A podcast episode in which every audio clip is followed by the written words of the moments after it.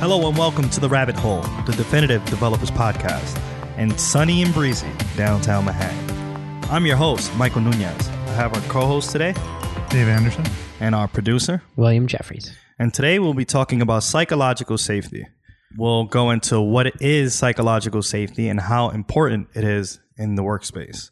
Dave, you want to drop a line or two on what is psychological safety?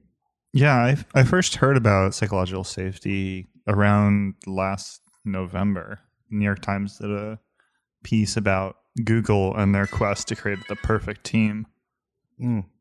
And in that article, they kind of talked about how they found that although there are a lot of high performers at Google, they found that having a team that has more cohesive and safe environment is actually more important for performance of the team as a whole than having those like 10x developers really cranking out code. I think it is important for a team to be, you know, in sync and how do you say, like trust each other when it comes to communicating information from one person to another without any like hidden messages or like this form of bias to get your idea across.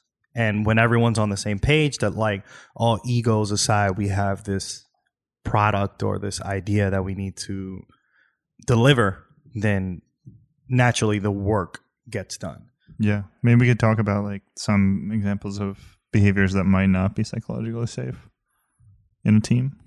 Yeah, William, do you have any examples on what is on what isn't psychological safety behavior in the workplace? I think that gossip is a really, really powerful force against psychological safety. That whole talking behind other people's backs and, and the infighting and politics that comes with that. It's funny because it often comes from the highest performers. you Right. know. There was a study that was done on chickens, actually, where they took the hens that had produced the most eggs from a bunch of different coops and put them all together, thinking that they would create like a super hen team that would produce really, really well. And as a control, they took another group of chickens that had a high production as a whole, but the individual members were not special. Okay. And what they found was that after one generation, the team of all star hens had like pecked each other to death and produced very few eggs. Oh my. The team of, you know, pretty average hens that were more team players had proven even more productive than they were the previous the Huh. previous generation. This is like the Aesop's fable version of the Google story. yeah. So don't go pecking your individual coworkers, I Yeah. guess. Hear Wait, that, hear it- that, kids? yeah. it just goes to show like even even your top players are susceptible to this problem. Yeah.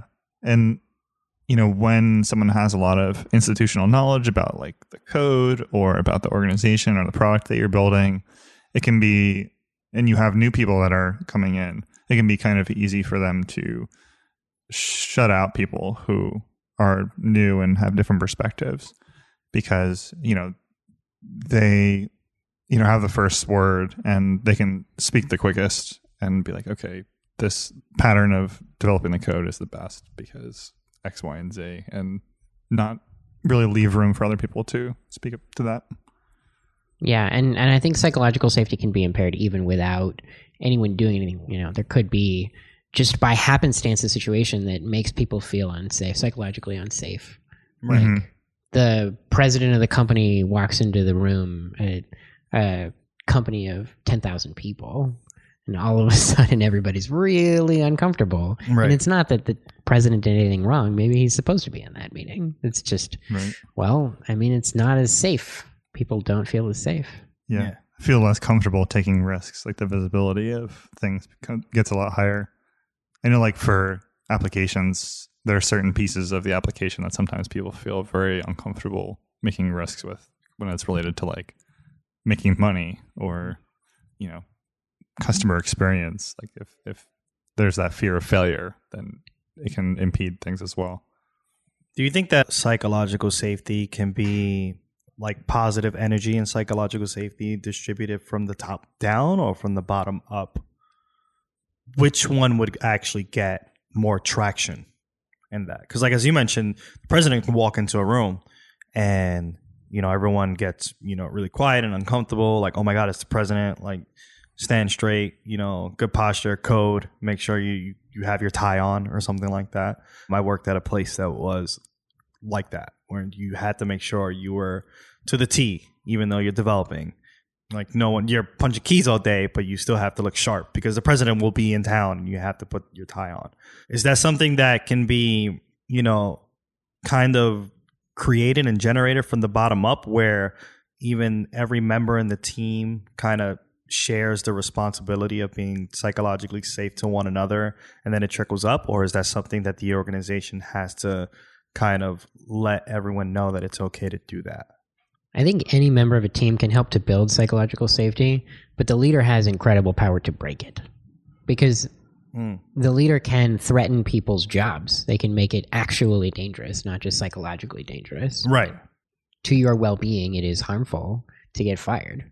right and you Mhm. gotta gotta gotta bring money you don't want that to stop because of something whatever reason that is Yeah, and it's it's really hard to change like individuals' behaviors, but you can kind of set the environment and build the environment in a way that encourages certain behaviors and like that if you if you have the environment in a certain way then it, it'll nudge people towards acting in a better way. Like if you if you have the organization with a good culture where everyone knows that they're respected and you know they have a, a chance to grow and room to make mistakes then that will help them feel more safe and you know encourage others to be more kind as well Yeah, I like what you're saying about making mistakes because that's the thing that everybody has to do in order to learn, in order to do their job. Like, no one aces it 100% of the time.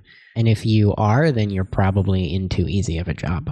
yeah right I, I remember like even the first time i had to send a more high stakes email on the job like there's room for error and like you know communicating an outage or something. Like i made a mistake and i made the person mad because i overpromised. And then you mm. realize like oh setting expectations and communicating things in a way that has more empathy is really important and you know kind of creates that environment for like better reaction to the same outcome really. So let's talk about what can people do as a team to kind of be on the same level when it comes to psychological safety. How does one individual, multiple individuals ensure that like everyone kinds of understand that this is a thing that will actually bring more productivity to the team? seems like step one is figuring out whether or not people feel psychologically safe. Any strategies for that? yeah i mean I, a really straightforward thing to do is just to ask them although they may not always feel comfortable giving an honest answer not anonymously but there's a tool called safety check where you can you know get everyone's opinion about how safe the environment is you know one to five one to ten whatever. The number doesn't really matter too much. Just keeping it anonymous and then seeing where things end up. If people tend to more towards being silent about how things are like if they're like oh this is just all tens across the board but like the music doesn't match up with the words then you can kind of infer that you may have a problem. Or if people are honest and they're pretty harsh like Mhm. then that's another cue that something's wrong. That's like the uh the opposing cues of unsafe environments silence and violence. Like i'm not comfortable speaking my opinion so i give you all tens or i'm really harsh and i give you a one because i hate you yeah, it's interesting to follow the trends there and see whether psychological safety goes up or down and what that corresponds to. Like if it's a particular time of the month or the quarter, or depending on who's in the room. Right. Mm-hmm. Yeah. Do you get so you mentioned anonymously. Is that the only way to kind of gauge on how to get like a good like test in the room? I think you can also use body language. Like you can get a sense how comfortable people are sometimes just by talking to them and watching their watching how they respond to you. Right. Are they chatty? Do they tend to respond in one word yes or no sentences? Right. Mm-hmm. Yeah. How much eye contact do they make? Mm. Interesting. Yeah, I find I mean, as we're going through the conversation of psychological safety, I feel like I inadvertently have a psychological safety exercise when I run a retrospective with the team for the first time. Like if I have to introduce retros to like a team at a client, I try to introduce it in a way to let everyone know that Mhm. people have the right to share their feelings and to ensure that when you're sharing those feelings is for the greater good of the product and the team itself. So like that lets everyone know like if I'm gonna write something, it's to better the team. It's not like, oh my god, I hate this person or this makes me feel Right. uncomfortable because I'm uncomfortable, like kind of thing. And it's very interesting to to hear to do things anonymously or with one on ones when you're speaking with someone. But it's I've also have had experience where it's like with the entire team and once I can get them to understand that it's for the greater good of the team, let's all leave the egos aside and let's run this retro and how we can get better for the next sprint or iteration. Everyone kind of like understands that that's a thing that we all want to accomplish. Yeah, that's like the retrospective prime directive, right? Right. Where we understand that what was done in the moment was the best that you could have done with the information you had and the experience that you had prior to that. And we're not going to judge you. Right. We're just going to try and make things better as we go. right. Yeah. Episode five. Check it out. Check it out. Yeah. Retrospectives. There you go. Yeah, you nailed that. I was just googling the retrospective prime directive to fill you in there, but didn't need it. Uh, Dave got it on locked down. That's what. So yeah, so we spoke about some of the ways that we can kind of observe psychological safety, whether it's in a negative or positive light to an individual. Are there any ways besides like a retrospective, in my example, on how to increase psychological safety amongst your teammates in the team? Like what kind of conversations you would have in a one-on-one or what other thing what other questionnaires you would have anonymously to ensure that you can kind of bring those numbers up in a positive way. I feel like just having casual interactions with people and like building empathy for them as other human beings is really important. I think the Google article actually goes into this a little bit how there's kind of this dichotomy in the workplace where you have your personal self and you have your work self. And it's really hard to kind of put up those barriers and tear them down every day. And it it becomes a lot easier if you're able to be more open and comfortable with, you know, the realities of your life. If you have like some challenging family issue that you're working through, then you know if your team's understanding of you through that, then that makes the team stronger. Hmm. I call that a code switch when you got to switch from work self to personal self and if you don't have the code switches rigorously then it's actually easier to for you to be yourself at the workplace which is like the ultimate goal Yeah, Like I, I think you were you were talking about your workplace catchphrases earlier, and it sounds like you're pretty comfortable like with yourself as a code yeah, switch. Yeah, I mean, it's uh, I'm I'm very comfortable when it comes to, and I think it has to do with with my peers at at the client as well as us as we record because I know the extent of the relationships that I have with with these different people at work that allows me to you know say silly things or Mhm. kind of be myself, if you will, Yeah. to get the work done. And we all know that it's in in good graces and Yeah. you- my the ultimate goal is to get the product out. And I think if everyone understands that, then they could put the ego aside, then collectively the work just gets better. Yeah, I don't think we'd want it any other way. exactly. Yeah, I think one thing that you can do when you're troubleshooting a psychologically unsafe environment is to try and figure out what the objective is. Because if you're in a meeting and two people have just completely different objectives, like one, your the canonical example would be the ops team versus the dev team, and the dev team wants to ship more code faster, and the ops team wants to create a more stable production environment mm. when two groups are working at opposing objectives, it's going to be unsafe because you're fighting. Right. Yeah, exactly. you're fighting. Yeah.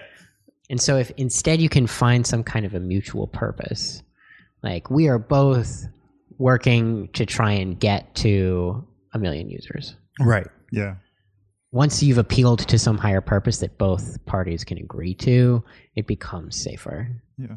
And also like acknowledging the fact that we know that you're competent at your your DevOps job and it's not that we don't respect your your competency there. It's just that we need to get these features out and you know this common goal that we have is something that we both need to work together to to get to. Totally. Yeah, I think another thing that can hurt psychological safety is lack of respect. Like what you were talking about there with saying explicitly to the person, I know that you're good at your job. I respect your work. I think that really helps because a lot of times it just comes down to trust. Right. Nobody notices trust until it's not there. And I agree. Like if if if the trust isn't there, then it could very well like I don't want to use the word hostile, like as in it's like a dangerous environment, but the relationship is very different when you can't trust one person and you know that other person can't trust you. It just gets really, Mhm. really awkward and like you have to clear the air of that to ensure that you can get through this this bit to move forward in a positive psychological safety environment. hmm Yeah, it's about respect. Like you just can't negotiate with a person who you don't respect and who doesn't respect you. You have to find a way of getting to respect. Right. hmm Yeah. In that case, like when you are trying to find that common ground, it's easier to do that face to face. Like if you're in the same room dealing with the problems, like in a retrospective or what have you, then it's it's easier to find that common ground and empathize with the person as another human being. Like one of the things that I feel is really hard with the modern Git workflow is pull requests and Mm. how anonymous or not really anonymous, but like faceless the process is. And you know, when someone's like picking apart your like spaces and your tabs, like it, it kind of it feels like people are like kind of potentially attacking your competency, especially if you're like new to the team, and Yeah. it's it's tough to to get used to. So I feel like that's one of the advantages of working closer with someone and like pairing it with uh, with them on the code review, like getting face to face, so you can tell the exact tone and you know meaning behind their comments. yeah, so it's not like, why didn't you just use iteration?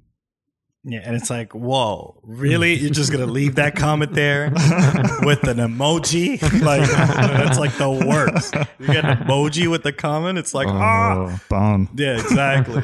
Or like, or like the slightly smiling face. Like you don't know if that was like a genuine one or like, uh, oh, why did you use iteration? Uh, smiley. I mean, but even then, like you know the person who's leaving the comment to know, like, oh yeah, no, it's this person. That's the emoji that first came up when he typed colon in in GitHub. But I can see that being a problem if you're unfamiliar with your teammates, especially as Dave mentioned, if you're new to the team and then suddenly these there are people ripping your code apart. It's like it can be kind of uncomfortable. But as you grow with your team and you gain trust and respect, psychologically you know that they're doing this to maintain the code base at a level that we all agreed upon rather than I'm just picking on you because you made a pull request.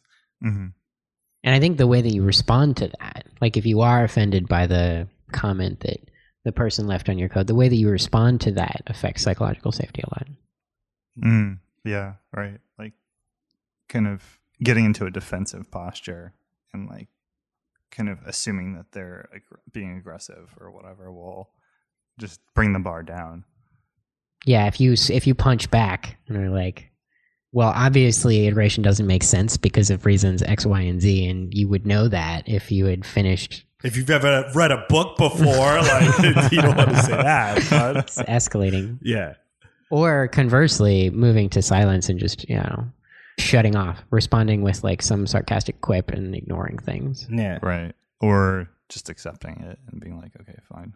stewing. I'll do it. And then let, go on to the next round, do another pull request and see what happens. So I'll Probably wait, won't go well. I'll wait for him to do a pull request. You'll see.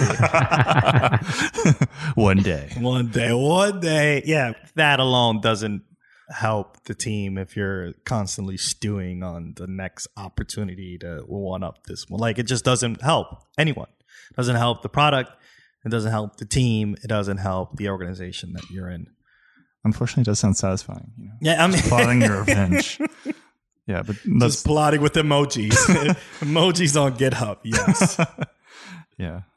So, what if the other person just doesn't care, right? Or he's like, the person is really hostile, or you know, stop being such a snowflake. Get over it. Like you should, you know.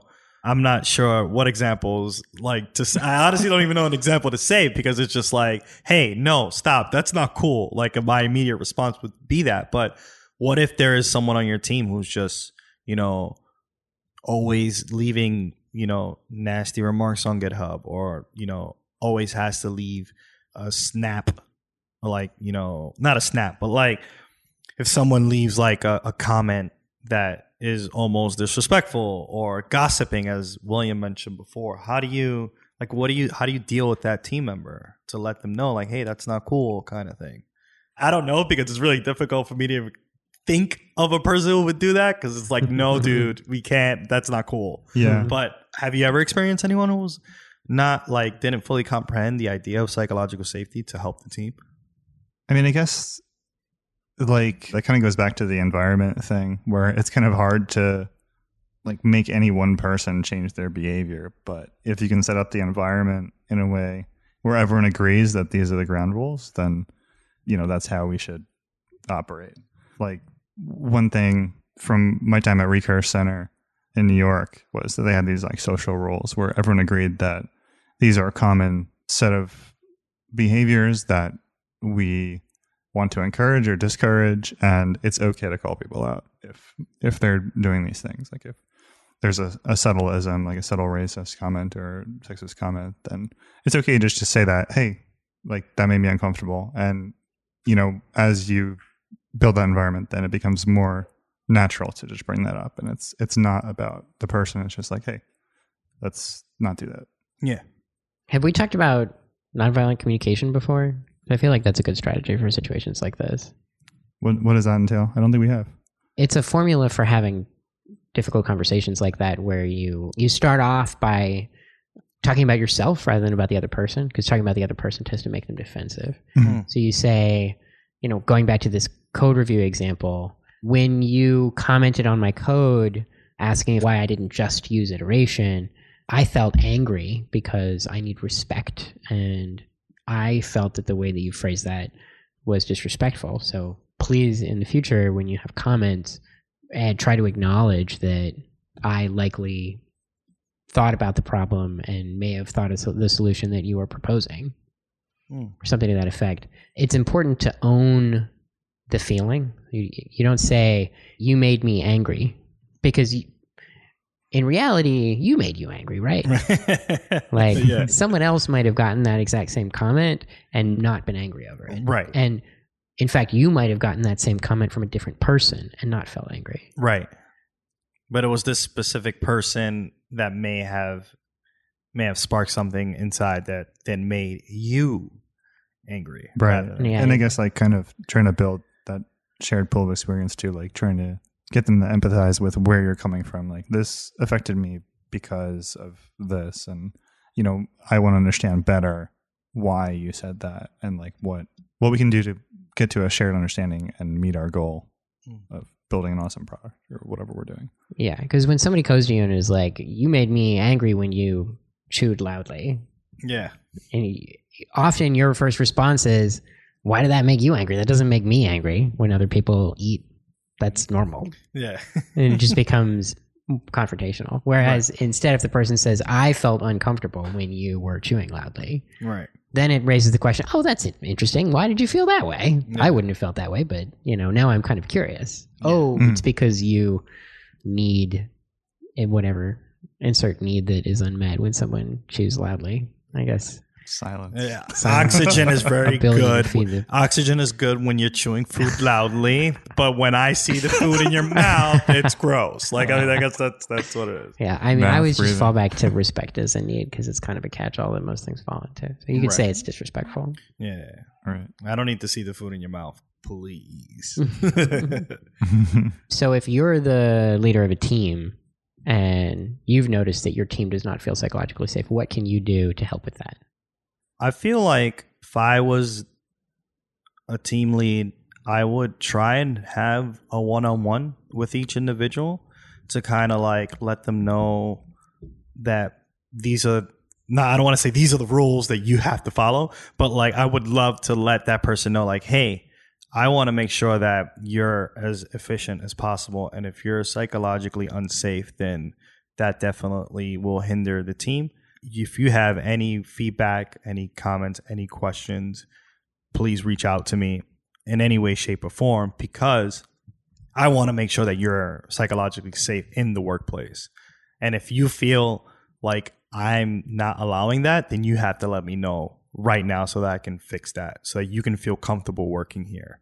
I mean, like me personally, that's the one thing I don't want to do to a person is like for someone to think that they're uncomfortable at the workplace is like a huge fear of mine. Like I would want everyone to be as comfortable as possible so we can produce code and not have to worry about, you know, ego checks or who's better than who and that kind of thing. Like we don't we, I don't need that. So I would want to have a one-on-one to let them know the ground to let them know that they're they have a space for me to kind of, you know, call me out if necessary. Just because I'm the team lead doesn't mean that you can't call me out on things. Right. Yeah. And I guess that's a good opportunity to like kind of model some vulnerability and be like, hey, like these are the things that I feel a little bit uncomfortable about. Like I need to learn more about like doing good unit tests and React. So Right. you know, if you can help me with that, that'd be cool. But yeah, this is where I'm at right now. Right. Yeah, modeling that vulnerability, I think, is really key. Right, because I think at the end of the day, people need to feel comfortable in the workplace, and if the team lead can show that he or she can feel vulnerable with their peers, then everyone will more likely, most likely, look at the team lead and kind of you know realize, oh, this person is allowing us to feel safe at the workplace. This person has my my back because we're we agreed upon this particular set of rules so then everyone's going to agree on them Yeah, and you see the leader being vulnerable and no one attacking them, and it makes you think, well, maybe if I'm vulnerable, no one will attack me either. And then yeah pretty soon everybody is comfortable making themselves vulnerable, right and then it's actually safe. Hopefully. hopefully There's always the sea monsters. Oh, God. there's always the sea monster uh, is there anything we missed? I think we're good.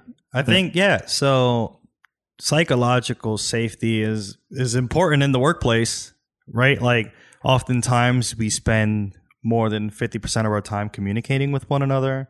I'm sure we're in meetings a lot a lot of the time and you spend communicating with your teammates a lot more than you think. And if everyone's comfortable in the team then communication can you know ebb and flow from one individual to the other to Yeah. ensure that you can deliver an amazing product. Yep. Share ideas, share knowledge, profit.